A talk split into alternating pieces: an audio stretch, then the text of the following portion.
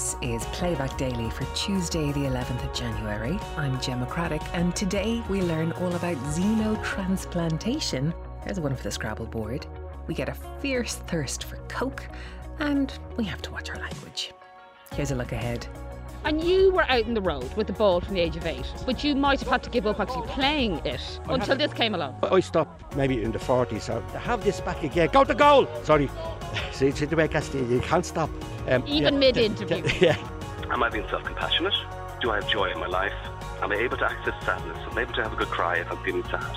Am I able to access anger if I'm feeling uh, losing somebody, you've lost somebody, or someone's died? Can I ang- anger, access both anger and sadness? Can I access, and this is a big one, hope? Because we we recently saw in the Irish Times that about 20% of Irish people don't have hope anymore.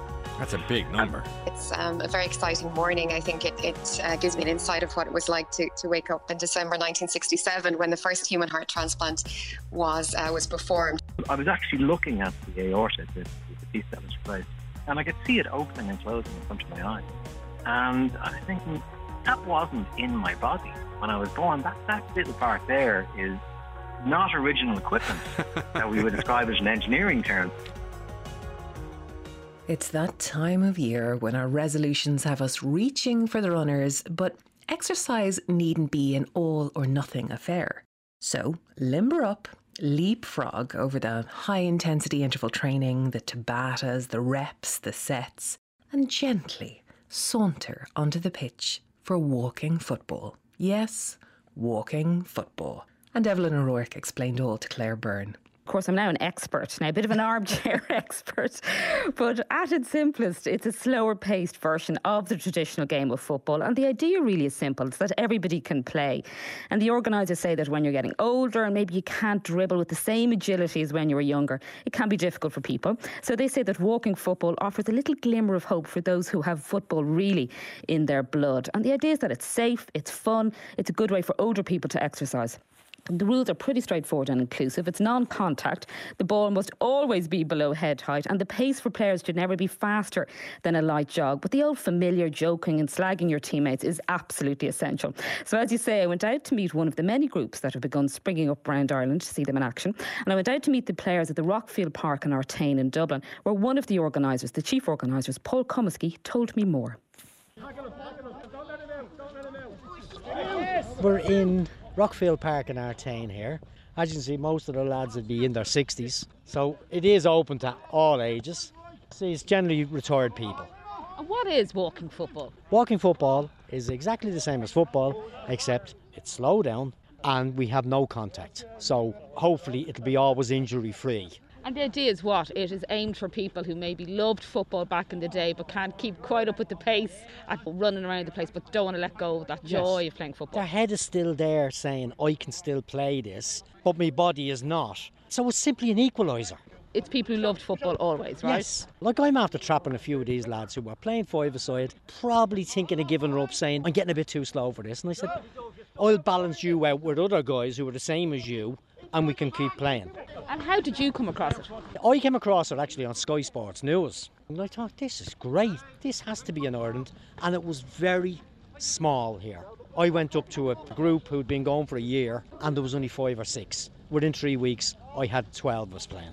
Since then, we've just got more and more. I've had lads here, probably helped them with dreams, got them playing in Dalymount Park. You know, fellas loved it. I'm here in Dalymount Park. I used to be on the terraces there. Things like that.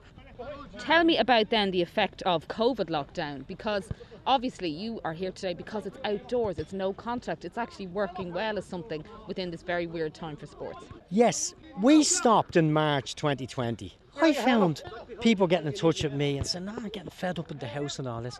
So in May, I just said, "I'm going down with a ball, jumpers for goalposts in the local park. If you want to come, come." And we went down the first night and there was ten of us. And I thought, this is doing these the world of good.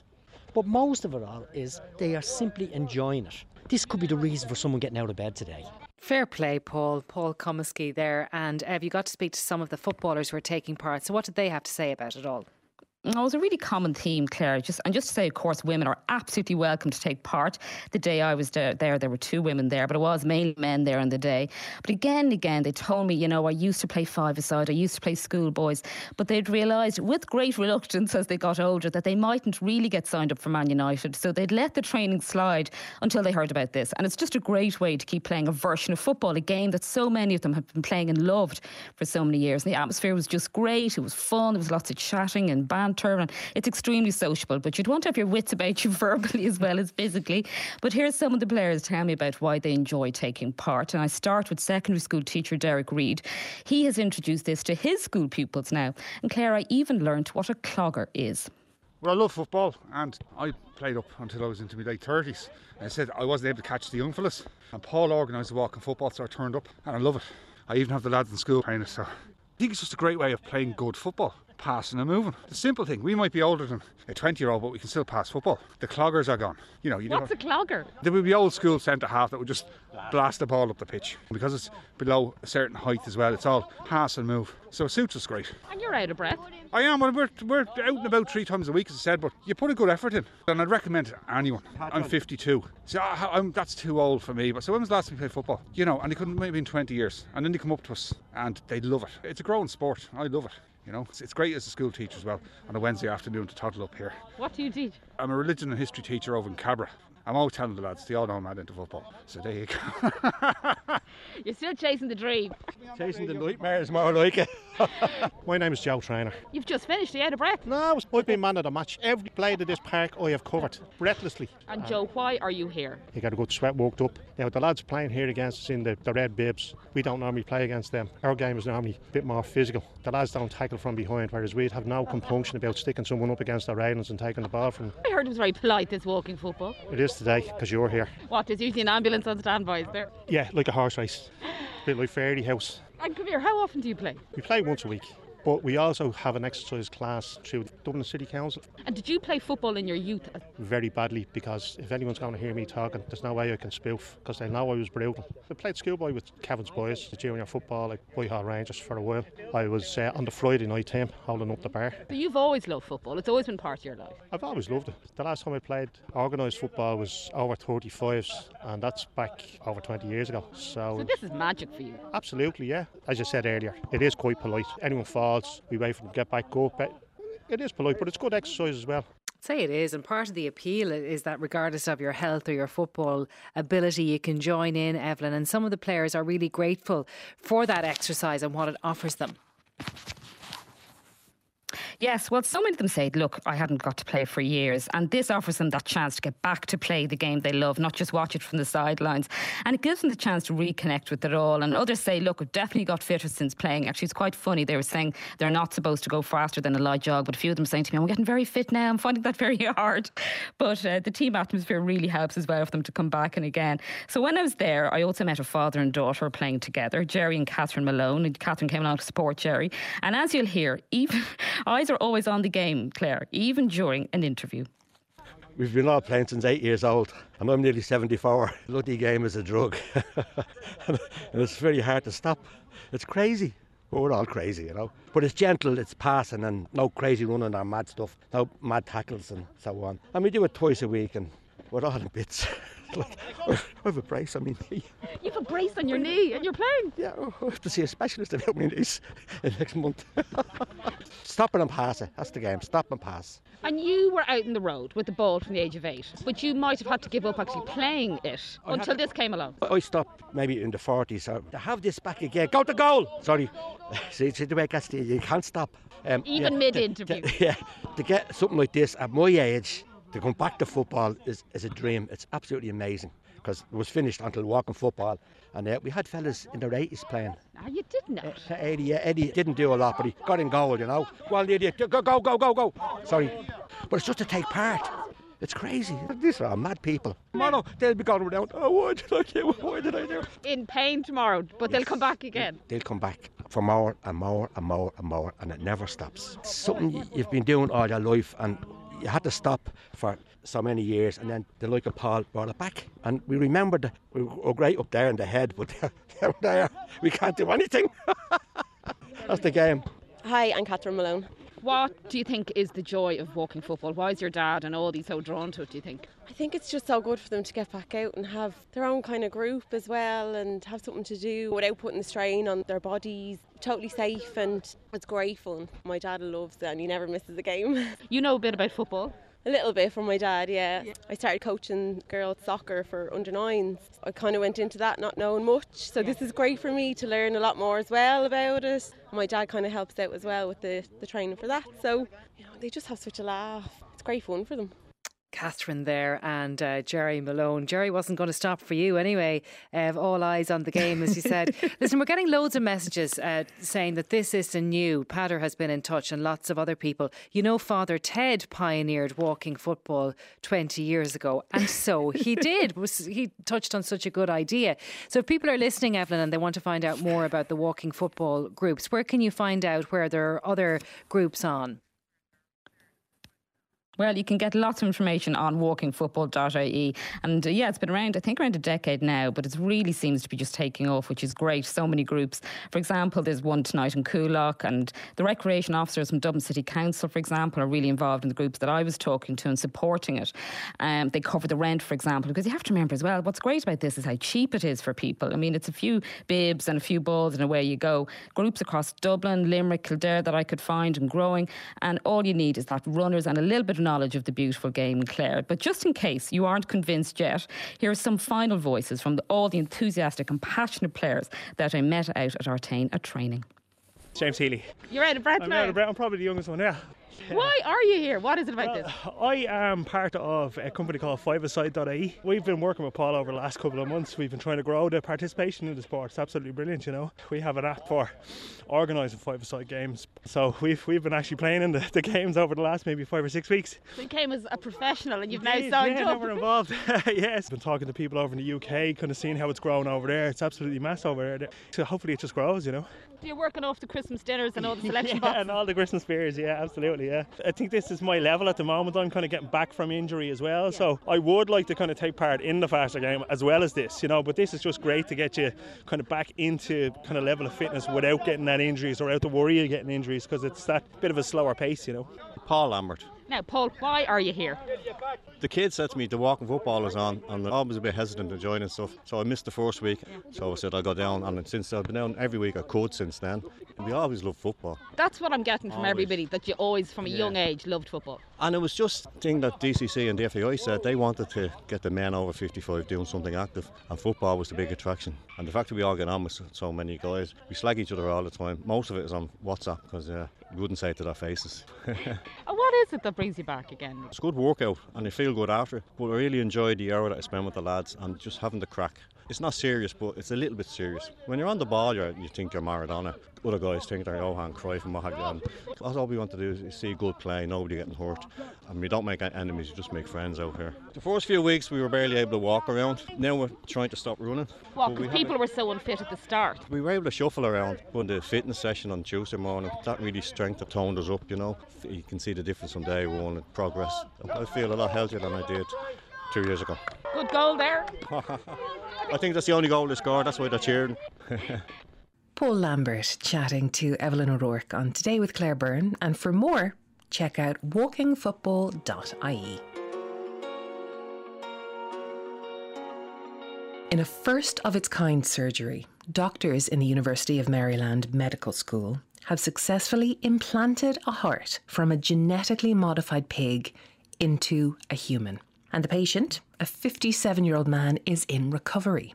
The surgeon who performed the operation, Dr. Bartley Griffith, had this to say We've never done this in a human, and I, I like to think that we have given him a better option than what continuing his therapy would have been. But whether it's a day, week, month, year, I don't know.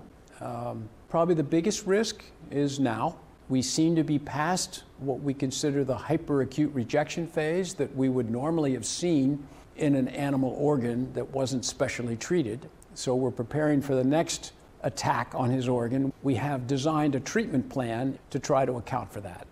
On Morning Ireland, Professor Emer Joyce, consultant cardiologist specialising in heart transplanted heart failure at the Mater in Dublin, weighed in on the ramifications of this medical breakthrough. Oh well, I think the most important thing to say it's it's a watershed moment. It's um, a very exciting morning. I think it it uh, gives me an insight of what it was like to, to wake up in December 1967 when the first human heart transplant was uh, was performed. But of course, we know from that it took at least two decades before we we have the successful heart transplant operation that we have today.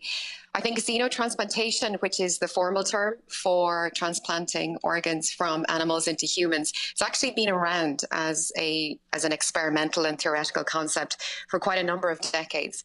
But as you heard there, it's been limited by by the inability to switch off that recipient's immune system enough for them to ignore the fact that the animal organ was so so so foreign to their immune system. And what's really happened over the past number of years, and I think what made yesterday happen, was a confluence of factors came together, other advancements alongside surgical advancements, and primarily in gene editing techniques. So, you know, this, this pig heart had to undergo major genetic modifications in order to have the you know have the outcome that we've had that we've seen since Friday. You know, it's it's very early days. It's it's day four into this patient's phenomenal journey uh, with this with this genetically modified pig heart. But that you know the, these genetic techniques had to come online alongside the surgical techniques, alongside you know special organ support systems for that pig heart, and and then thirdly you know anti-rejection. It sounds like they use quite novel anti-rejection strategies. So a lot of factors had to come together, but it is still very early days. Mm. Is there a reason why the patient, why he wouldn't have been suitable for a human heart? Yeah, that, that's a really good question. Um, I can't comment on this individual patient's case, but it, it, there, it, unfortunately, it's not uncommon that we have patients that despite having end stage heart failure, may be ineligible for a human heart transplant or indeed a heart pump, which is another uh, technology for patients with advanced heart failure. The most common reason, and I suspect, excuse me, the reason in this case is that, you know, if patients come to us at a time when their condition has already advanced so much that uh, they would be unable to, to survive or to derive a meaningful quality of life benefit from going through what's often quite an arduous process, you know, not just the surgery itself, but a very, very intensive aftercare. And, and unfortunately, that, that can be the case. Now, many people will welcome this development, but I've a feeling that it may make some people a little squeamish. You know, I think um, just like I alluded to, in, you know, in 1967, the, these advances, you know, for uh, for science and innovation and medicine to come together, they're, they're they're often these these great giant leap advances can often be associated with with a degree of of discomfort. I think it's important to say, as exciting and, and watershed as this moment is, and it it truly is um, that you know there's many hurdles to overcome before this becomes something that it, that is ready for prime time and that is ready for you know that is routinely adopted in, in all of our transplant centres, including our own. I think it's something that we would you know is, is probably more realistic for, for a medium term solution. And you know in the in the meantime, there there are a lot of advances in the more shorter term that are more relevant. And I think this case outside of the the transplant of the of you know xenotransplantation also highlights a number of advances that we would like to see in the shorter term, and that's more you know tailored anti-rejection strategies and also these organ support machines that can actually help to to facilitate the support of the organ and um, can help actually to increase the usage of, of even you know human human heart organs so mm-hmm. I think it's exciting but it is very provisional and, um, and but it, it is uh, it is we will be watching this space um, I think over the medium term and mm it's you know it's important to say that that donor organ shortage is a constant limitation for for uh, human organ transplantation, and so you know any strategies to to potentially overcome that, you know, are, are very, very, very exciting, but very early days. And could it happen here? Could this technology be implemented mm-hmm. here? It could. I mean, we are, you know, we are just like other national transplant centres. You know, we we are um, at the cutting edge. We we have a, a, huge team of experts together. But as I said, this will be something that will need to go many, many iterations of, um, of, of, trials, of regulatory, you know, approval, and of, um, you know, of, of, I suppose, clinical uh, expertise and, and practice before before it is ready. So I think it is, as I said, it is some time away, but um, it is certainly true that. Um, that it is a major advance in terms of the ability to increase that that donor pool. But again, it's it's day four in this particular person's journey, and I think we'll have to watch what what happens next, both in the short term and then in the more medium term, very closely. Professor Emer Joyce chatting to Rachel English on Morning Ireland. And when Ray D'Arcy heard the news about the successful transplant, who was the first person he thought about? Tom Dunn. How you doing, Tom? Oh, I can't believe it, Ray. I can't believe I'm the man you think about when you hear stories about pigs' hearts. but and I'm not making that up. That, that you were, you came straight into my head. Uh, what does Tom think of this? And, and, I said, well, sure, get him on and ask him. Uh, so when, when, you, when you woke up to that story this morning, what did you think, Tom Dunn? I was I was fairly amazed, fairly amazed. I know it sounds like science fiction, and, and it really does. Um, genetically modified pig's heart. They took three genes out, three pig genes out. They put six human genes in. Holy moly! Yeah. And apparently, a pig's heart is very similar to a human heart, the same size, all that kind of stuff. And, and they altered uh, genes to do with its growth rate because it grows at a different rate to a human. So they're slowing down how it grows so that it won't, you know, give you problems in that direction. It, it sounds absolutely like science fiction. I, I, I find it hard to believe. And of course, just, that. just to clarify for people, the reason I thought of you this morning is because you have, as part of your human heart, uh, yes. a valve made out of pig tissue. Yes. Yes. I'm very slow to say pig tissue. I really am, for reasons that I can't quite get my head around. I find when doctors and, and you know card, cardiologists refer to it as a tissue valve, I feel it's very scientific, and you know, I, I feel very safe when they say that, and and it's all great. When they refer to it as a pig valve, it just goes down an Arthur Daley route there. That I just feel. Do you know what? I, I feel less safe. We've spoken about this before, but a question I never asked you: Is it actually a valve taken out of a pig's heart, or is it a bit of pig tissue? Yeah. You see, this is where this is where my close your eyes and don't ask questions okay, uh, right. doesn't do me any favors. I found a lot of what was going on a little bit scary. Yeah. And to be honest, I didn't really want to know what went on during the procedure. For instance, I, I just kind of said, I, I look forward to going in, and I look forward to coming out of that particular place. Don't tell me what you're doing to me. And I've, I've stayed there. I haven't I haven't asked any questions at all. And as regards the pig valve, I don't know. Was there a real pig involved, or do they grow these things on petri dishes? I, I don't know. You don't know. And okay. I, no, and I, I hope it's a petri dish. I'll tell the truth. Right. Oh, so you don't want to know. You don't want. Right. Okay. No, I don't. Yeah. Coincidentally, you were 57 when you had the operation, and this guy's 57 as well. That's just a, a, thing I noticed. Yeah, I know. I, I, I no, like, I noticed it too, right? Did you? I noticed okay, it too. right. Yeah, I did. And I'm 57 And as well. Maybe that's why I noticed it. when when I had that operation, I had uh, I really had a two year best before date on me at that point. Right. Um, I did 70 percent chance of dying in the next two years. That man there had a one hundred percent chance of dying. Um, right now, I don't know if he sit up eating soup. That's what his dad used to say. Um, but I, I, he's in a better place than he could have been, isn't he? Yeah, so the, the FDA have given it a sort of a com, uh, an emergency compassionate dispensation. You know, so this is for Right. this is for really Yeah. experimental treatment. Uh, where the, the, the, the doctors can prove that the person, as you say, is 100% going to die. So they've agreed that, that this is their last their last shout, their last hope. Uh, and they agreed to be, really, excuse the pun, but they agreed to be guinea pigs for experimental surgery or treatment. And that's what this guy has done. Uh, so they've Yeah. no idea what's going to happen next, really. Well, it was the same when the first heart transplant, wasn't it, all those years ago? I vaguely kind of remember that. Was it in South, South Africa or something? The Dr. Bernard or someone like that, Yes, very yeah. famous doctor was in it. And that person having the first transplant had no idea what was going to happen next. But I know they lived for a good while, and heart transplants have become not quite routine. But but I know people with who've had heart That trans- yeah, transplants yeah. who are living normal lives. Mm. It, this this is called xenotransplantation, uh, and they did it back in 1984. Baby Fae, uh, who was a dying infant, lived for 21 days with a baboon heart, Wow. and and they've used uh, a pig's kidney for um, a brain dead human. Um, I, I, I don't know how they get permission to do all this sort of thing. It is, it, it is, as you say, it's quite scary, isn't it? It's sci-fi, it's It is. futuristic, uh, and yeah. you, you're fearful of what the, the, the long term consequences of this will be and where it will stop. But anyway, this is this is what we know at, at the moment, and uh, the, the the kidney actually functioned uh, for right. a, a, short amount of time outside.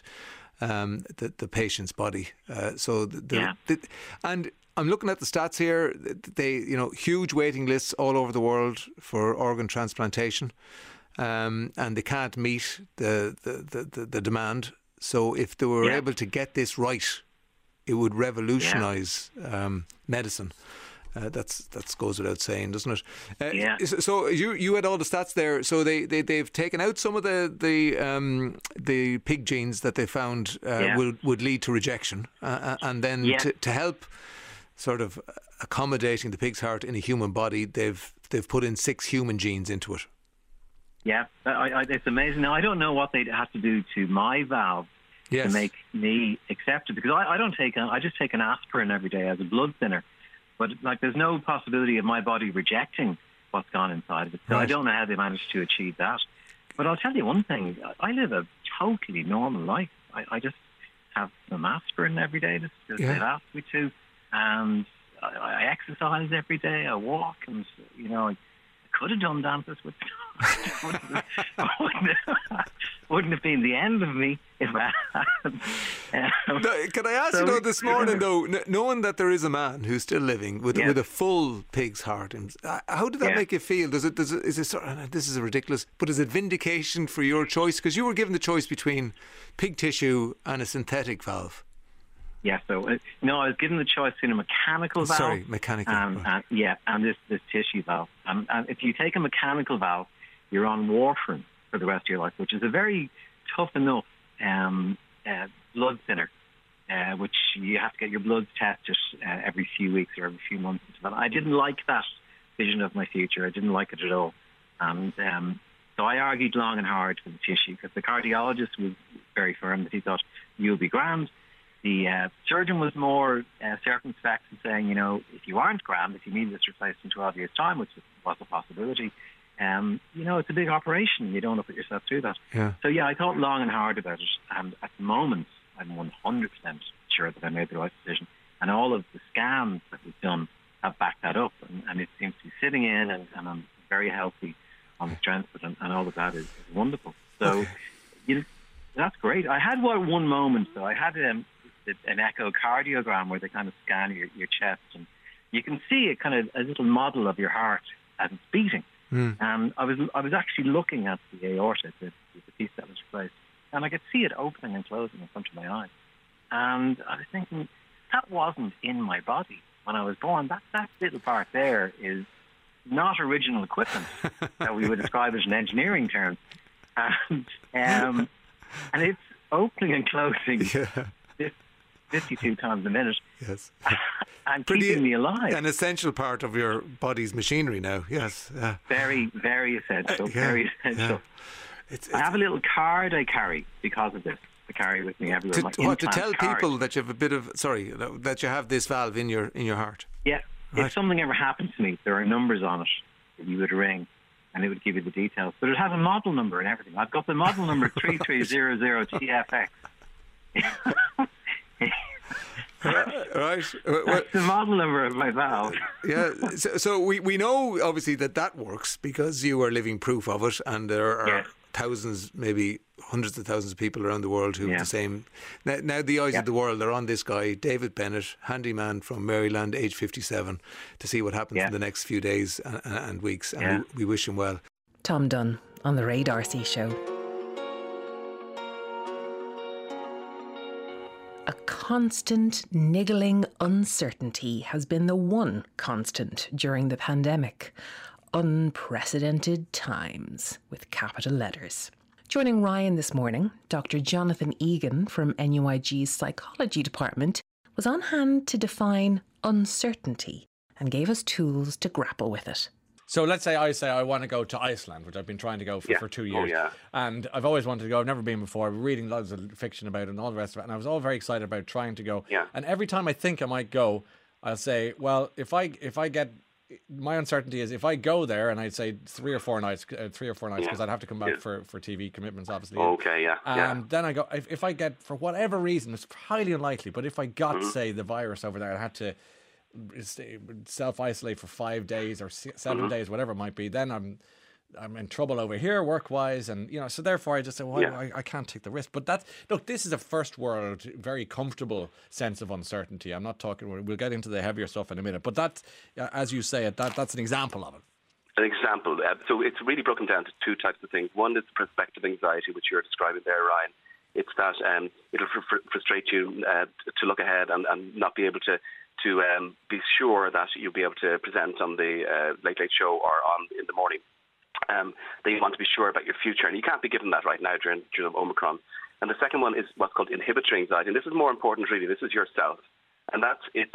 Uncertainty keeps me from living a full life. Now, if that is a problem, if one of your true desires is to go to Iceland, I'd ask you to really sit down with yourself and go, you know, if you're if you really plan and consider all the planning options, such as bringing a good laptop, bringing a good headphones, that you could actually do it in Iceland. I'm sure they've got Wi-Fi in Iceland. Um, that you'd be able to cover the radio part, so maybe the, the time of week you travel over and have a shorter trip might be more feasible. But it's about are, are you stopping yourself? Are you getting into analysis paralysis? So if that occurs, that's not healthy. And what usually is good is talk to a mentor or a peer who, you know, who's done this type of thing, who may, maybe has travelled and, and, and, and can be a bit of a, a guide to you, a mentor, and that will help you explore your options, the pros and cons, in a more. See, when we get frightened, we go into black or white thinking. It's all adrenaline or adrenaline, cortisol, and we get into brain thought fog, and we can't think creatively. We can't think. It's all. It, I'll be safer in danger. That's what happens to our thinking process. So take it to then a more a more realistic and practical level for people uh, about, for example, schools. And this isn't a conversation about the school story in, Yeah. in, in Ireland today, but it's more about this, the psychology behind that, as you know, Jonathan, Yeah. and and you know, parents going, should I, you know, for, particularly with Omicron, you're going, Omicron's quite a is, is a quite a tricky proposition because it's Yeah. not, as I said yesterday, it's not, a, it doesn't strike me as being a, a variant of destruction, but rather one of disruption. And the, the point I'm making is that you say, well, if I send my kids in, the chances are they might get it. And I, I'm, I'm still a bit hmm. confused as to whether or not schools are safe because that's messaging there has been a little bit peculiar. And do they bring it home? And if they bring it home, can I keep a child in a room for 10 or do we are we all going to get it and then what about granny who's they got an underlying illness like see that this is it this is probably the thought process for so many people Yeah. and it's contagious Yeah, it, it's good. It, that's it. It's contagious. And in fact, if you think about, you know, the, a couple of months ago, only two percent of the tests, the, PCR tests, were come back positive, which meant probably about seventy percent of us were, were developing neurotic kind of, well, not neurotic. The, the government was telling us to focus on certain symptoms, focus on certain symptoms, and because of that, then we start focusing on whether we've got find it difficult to swallow, shortness of breath, if we've got headaches, if we've got pains in our muscles, um, and and what we do is we focus on that. And if you ask somebody to focus on maybe like swallowing six times in a row over the next five minutes, it's very hard to do. But then you suddenly go, oh God, I, I feel a bit of a what we call globus, uh, a ball in your throat, or maybe the cream, of veil, if, if you're my mouth is in my throat, or in the French would say there's a frog in my throat. So we develop these psychosomatic things when we start to focus. It's a bit like if you hold your uh, mobile phone for too long to your ear, you suddenly get this, this pain in your arm, and you're wondering what isn't this tingling, and because you've probably been resting on your yeah, your ulnar nerve, and uh, the, your, your arm goes a bit uh, numb. So when we get tense and worried about things, our whole body tenses up, both at the muscular level, but then also at our gastrointestinal level. So people are prone to maybe migraine, bladder, uh, frequency need to go to the toilet, people with IBS syndrome, that all worsens. And people have your own. For me, it would be more like maybe under severe stress, I might get a bit nauseous, I might get a migraine, rarely, a few times a year. But for some people, that get really gets triggered. And we know that people who've had very uh, maybe environments where they grew up where they weren't really met as a child and weren't cared for and they weren't soothed, they're more likely to develop these things later on during maybe a COVID pandemic. So, so uncertainty, by what you've said there, if I'm not mistaken, can uh, can can translate into a, f- a physical realization of the psychological struggle. Yeah, so the psychological struggle we all have um, is if you draw a triangle on a piece of paper with the, the, the, the point at the bottom, so it's standing on, on the, the um, apex there, and if you put down at the bottom of the triangle, um, like Ryan, my name is Ryan, am I being self-compassionate? Do I have joy in my life? Am I able to access sadness? Am I able to have a good cry if I'm feeling sad? Am I able to access anger? If I'm feeling uh, losing somebody, you've lost somebody or someone's died, can I anger, access both anger and sadness? Can I access, now this is a big one, hope? because we recently saw in the Irish Times that about 20% of Irish people don't have hope anymore. That's a big number. Big number, because yeah. uh, we usually were the most optimistic in the world, despite the the, uh, the relevant facts. And then closeness, which is a huge one. During the pandemic, we haven't been able to be close, and we haven't been able to, to, to meet and hug and, and look in the eyes. When you go diving with somebody, you, you will cope much better and cope with the breathing aspect of, of diving if you trust the person by looking at the eyes and the nonverbal uh, actions. And then with grief, it means you have to be able to cope with both sadness and anger. So during a pandemic, if you can't access any of those things, and vitality yourself, doing things which you know we enjoy doing, whether it's going to the cinema like you and I, on our own or mm. with other people, mm.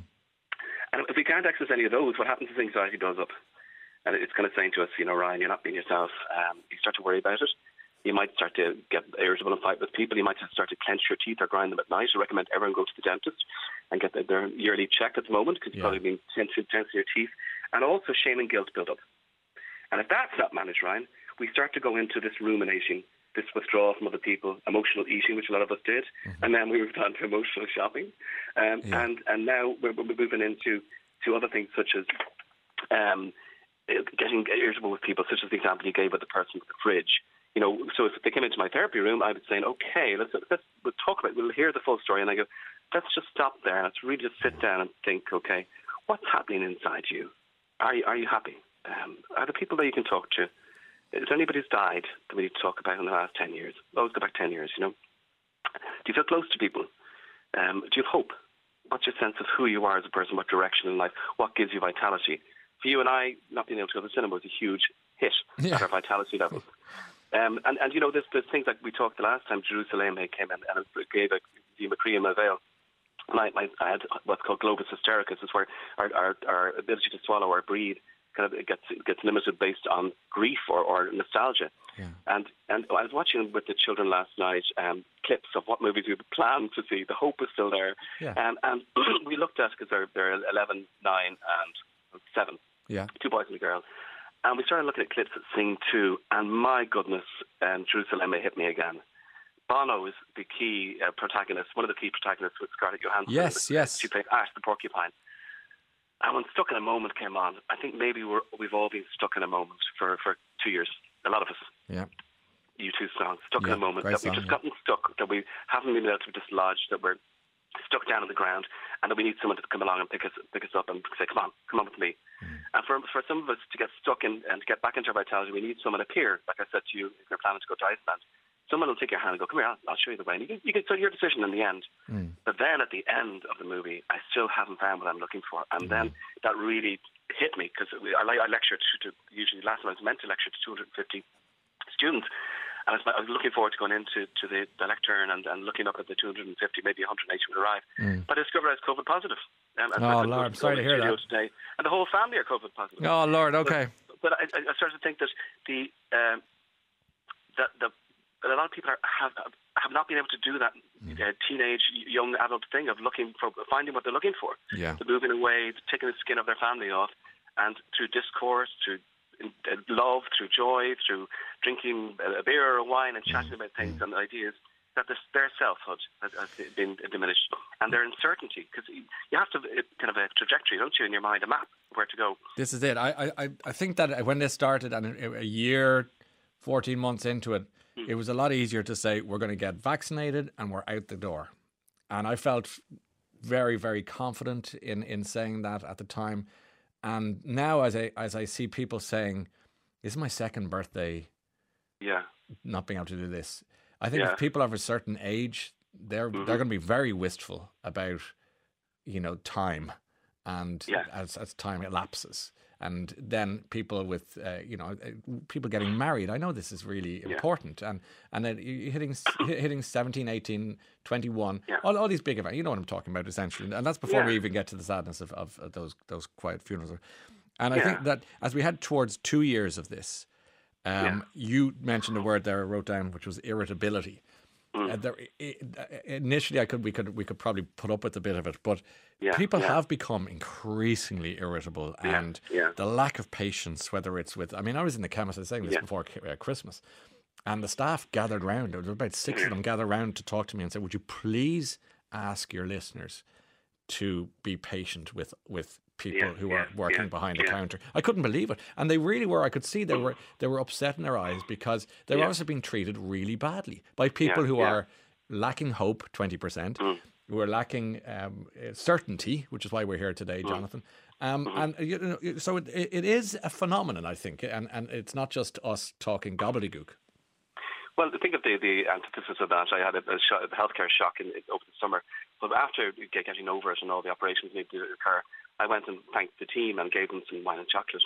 And I could see lips starting to move and tears in the eyes. And I said, hang on, do you guys not get thanks? I think been a great team. It was the maxillofacial team in, the, in University Hospital Galway um, and the nurses. And uh, you not get thanks? You got praise. You, and they just kind of they shook their heads. I said that's what the example you're saying at a lower case where people are less in, in severe need in, in a pharmacy, hopefully, but whereas compared to people visiting or being in hospital. So the anger's coming out. Now, if we think about it from attachment theory, when we're not being met as a person, when our needs um, emotionally aren't being met, which, for example, women who are going in to have babies and their partner can't be there, the partner's part of the system, and, and the, the system of, of uh, the way we think about it is wrong. It's like I remember meeting the the um, neonatologist in UHG, and he's saying, "Well, what do you think?" I said, "Well, the mother. There's no such thing as a baby, and there's no such thing as a mother. There's a mother and baby, as Winnicott would, or as uh, uh, Bowlby and that would say. It, it's that's the system you're looking at. So a lot of people's emotional closeness needs aren't being met, and what we do is become very angry.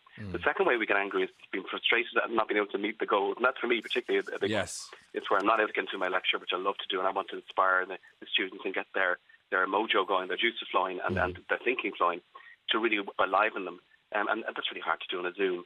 And so and that's also another thing. People that work on Zoom all the time, it, it doesn't really stand in. It, it's a bit like the Emperor's New Clothes. We, we can't we can't really, um, and I, that's why I feel for teachers. So people can give out about teachers, but they've been asked to go into a classroom where they know there might be 25 people, um, and there might be some room ventilation. But these these children, as we know from the, the 8 to 12 year olds, are carrying a lot more of the the, the um, Omicron virus. So I can actually feel they they have a right to be a bit anxious, you know, and, and it's a bit like they've all read The Emperor's New Clothes as a child and, and it, it'll stick in their craw that you know that that you know hang on I've been put in a, a bit like the nurses I've been put in that place now that's my, it's my turn now so please I think we need to be uh, more caring more compassionate and go yeah they have they have a bit of a hard deal at the moment and, and yeah the science isn't really that, that that well there you know they haven't done RCTs at schools with and without you know um, so we have to be more compassionate, as you're saying, and to catch yourself. If you're about to bite, say, okay, what am I missing? Uh, am I missing uh, love? Am am I missing uh, uh, my vitality? I'm not able to play bridge online. That's why I'm bark at the, the, the pharmacist behind the counter. Yeah, um, I'm absolutely. I'm not, uh, you know, there's in in other developments like a text, a couple of texts have come in talking about young people, yeah. um, a- and and climate change uh, and eco anxiety. Now there'll be Yeah. people listening and going, "I've never heard the like in my life," but actually for this generation, it's very serious because people. Like me and older people, many w- won't be Yeah. around to, to, to pick up the pieces that we've left behind, as it, as it were. Whereas that's their job as the generation incoming, and their children and their grandchildren, Yeah, yeah, obviously. yeah, But yeah. but but eco anxiety, you know, we're we're talking about uncertainty. There's there's mm. one of the greatest global uncertainties of them all. Well, definitely. And for me, when I grew up in the 80s in Blackrock in Dublin, the what we used to talk as children to each other about, the parents didn't know this, was the nuclear bomb. Yes, um, yeah. The, the, the nuclear war. What would we do? if you're a teenager or 13, you hadn't kissed them, who would you kiss first in the group? All these kind of questions. Um, and, uh, you know, what would you do? What would you do if you only had 24 hours to live? For them, for them, it's a more distal and ab- abstract and more uncertain future, as we're talking uncertainty. So it's more difficult, and, and this is kind of the, the scientists coming out with these, these facts, and the children are getting, uh, obviously in the idealist fa- phase of life, wanting to do something about it, and feeling the chagrin of the governments, you know, as governments do, just taking a long time to, to it's like, like it's a giant ship to yacht towards another direction. Um, but I, I suppose th- and that's reality. So it's a, the reality testing is there, and there's something about adults talking to the kids and going, you know, adults don't know it all really. And Oh, that's for great. sure. That is the we- great revelation of getting older is we know less and less than we ever thought Yeah. anyone ever knew. Yeah, it's like watching the the thing with his kids, and we all cuddle up on the couch because four of us out of the five have have COVID. and my little kid went, "Isn't this great, Daddy? Isn't this great? Isn't this great?" No, I went, yeah, it is. It, this really is great. And so it's about making lemons out of uh, lemon, uh, lemonade out of lemons. Dr. Jonathan Egan making lemonade out of lemons on today's Ryan Tubridy Show. Image is everything. And when we see our favourite super spy sipping on something, or a TV heartthrob cycling something, possibly to his death, there'll naturally be a bit of a bump in sales. And now, with streaming services and the decline in traditional advertising methods, there's a huge new push for product placement. Explained to us on Today with Claire Byrne by Julie Schiro, Assistant Professor in Marketing at UCD's Smurfit School of Business. Product placement is a way for brands to advertise that is nearly impossible for the viewer to skip or ignore, as we do with so many other ads and brands, because it's embedded in the content itself. And the psychology of how it works is really interesting. And at its most basic level, it comes down to the power of familiarity. So let me give you an example. In 1997, Mars bars saw a huge uptick in their sales for no discernible reason. So they couldn't figure out what was going on until they linked it to NASA. So NASA was launching the Pathfinder mission to Mars, and this was all over the news. So you heard the word Mars everywhere. Um, and so even though Mars bars aren't named after the planet, they're named after the founder whose last name is Mars. Mars that's, that's, that is yeah. extraordinary. And that resulted in, in Mars bar sales increasing.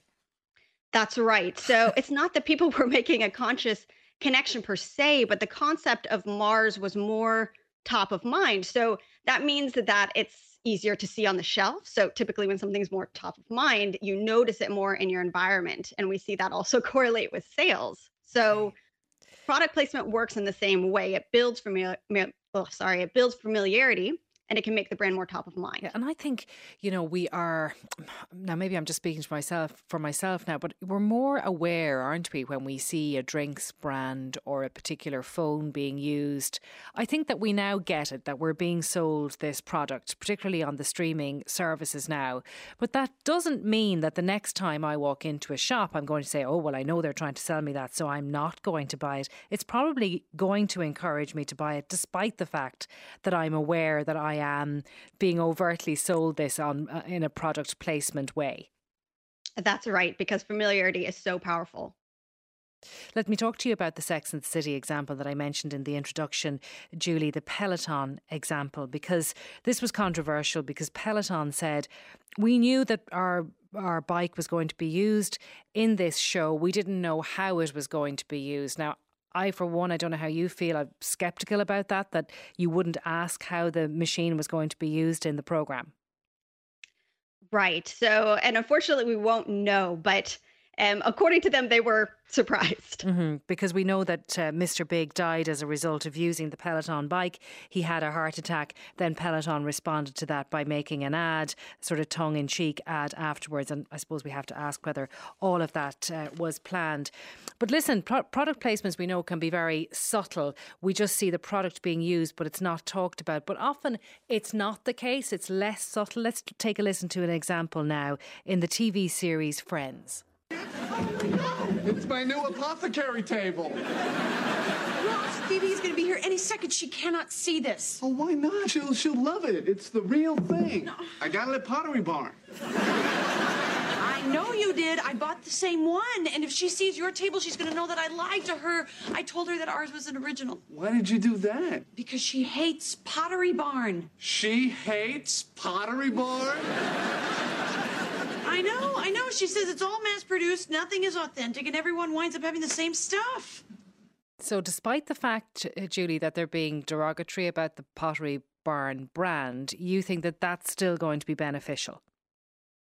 I do. And I, I think you could say that's the same about Peloton as well, because I, I think we tend to focus on the negative association and forget the fact that in that friends example, you know, part of the discussion is that Pottery Barn is seen as valued by one of the characters. And if we look at Peloton, um, you know, Big and Carrie are both two very successful characters that have that are known for having discerning tastes and a love of love of luxury brands. So the fact that they have a Peloton says something to the consumer as well. So you do get these very complex associations, and the fact that you're getting that familiarity um, again is really important because over time those negative associations can become disassociated with the brand name. So what happens is you can get what's called a sleeper effect over time where that exposure actually becomes more persuasive as you kind of forget your initial cognitions of, you know, any kind of negative association. Let's take a listen to another example now. This is the Netflix series Stranger Things, Coca Cola playing a fairly significant role in this. Let's hear it. How do you even drink that? Because it's delicious. What? It's like Carpenter's The Thing. The original is the classic, no question about it. But the remake, sweeter, bolder, better. You're insane. So, you prefer the original thing? What? No, I'm not talking about the thing. I'm talking about New Coke. It's the same concept, dude. Uh, actually, it's not the same concept. It is the same concept. No, it's not. Yes, it is. So it's a little bit harder, maybe, to ascertain the gain there for Coca Cola because that program is set in 1985. New Coke, I don't know, can you get New Coke now anymore? Probably not. That's uh, uh, gone. So what, what benefit of that, uh, Julie? What benefit to Coca Cola is that conversation that we just heard? Well, one thing that I noticed um, with New Coke is if you go on on Google Trends, which shows you what people are searching you see this huge spike in people searching for both Stranger Things and New Coke at the same time.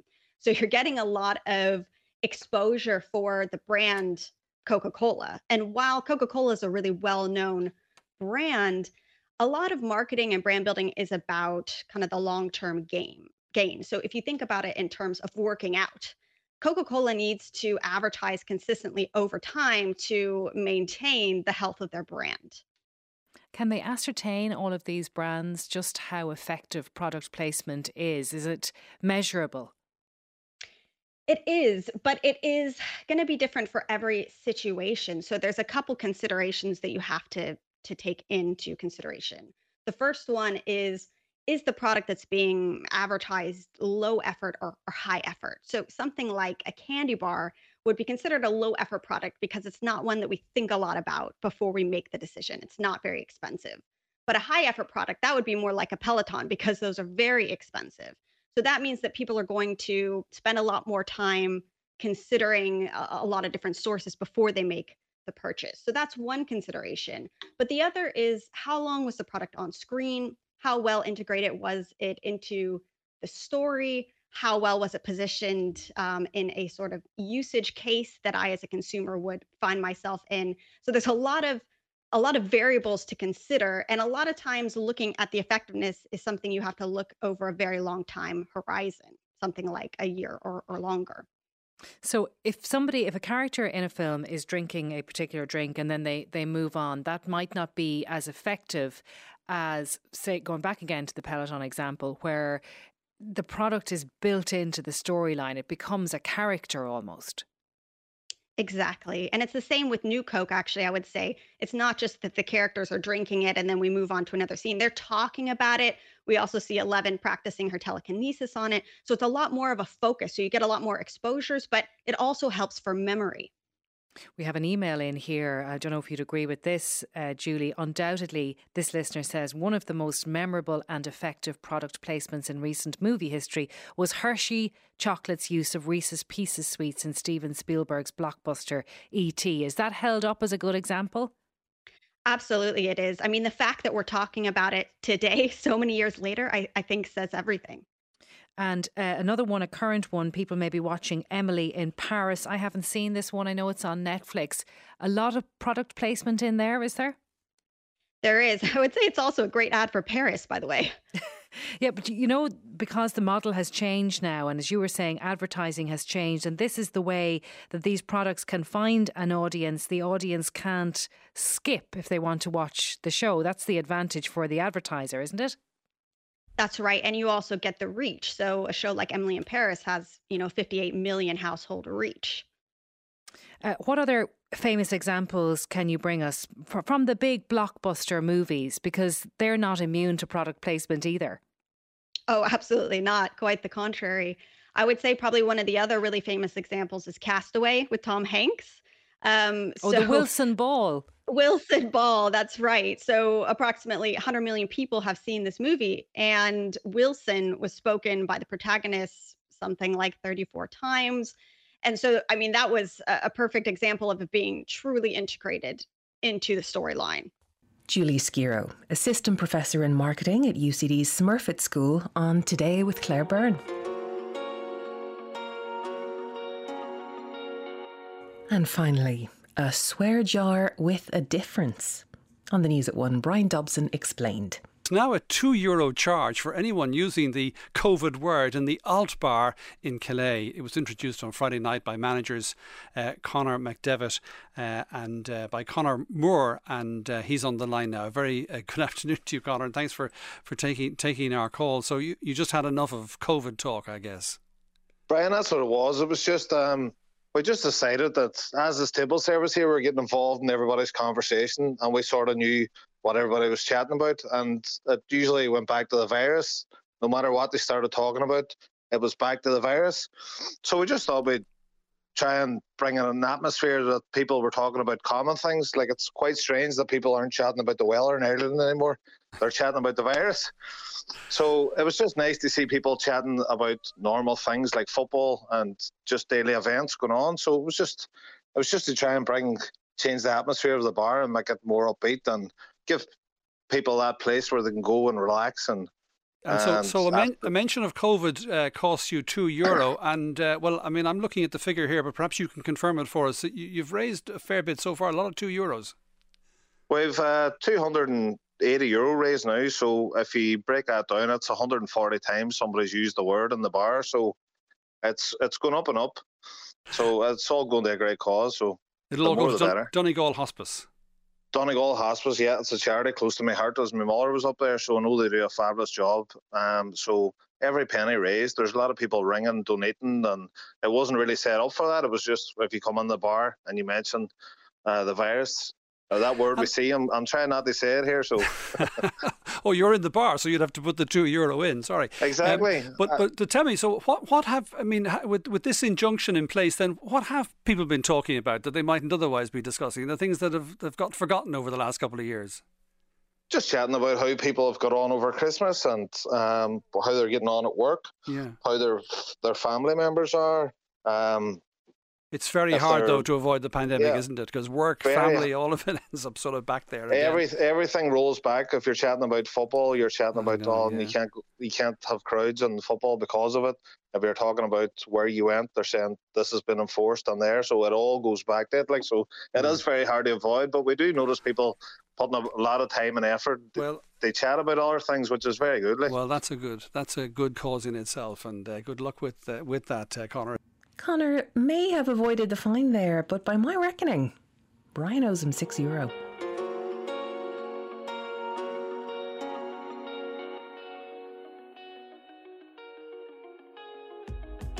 And that's all for today.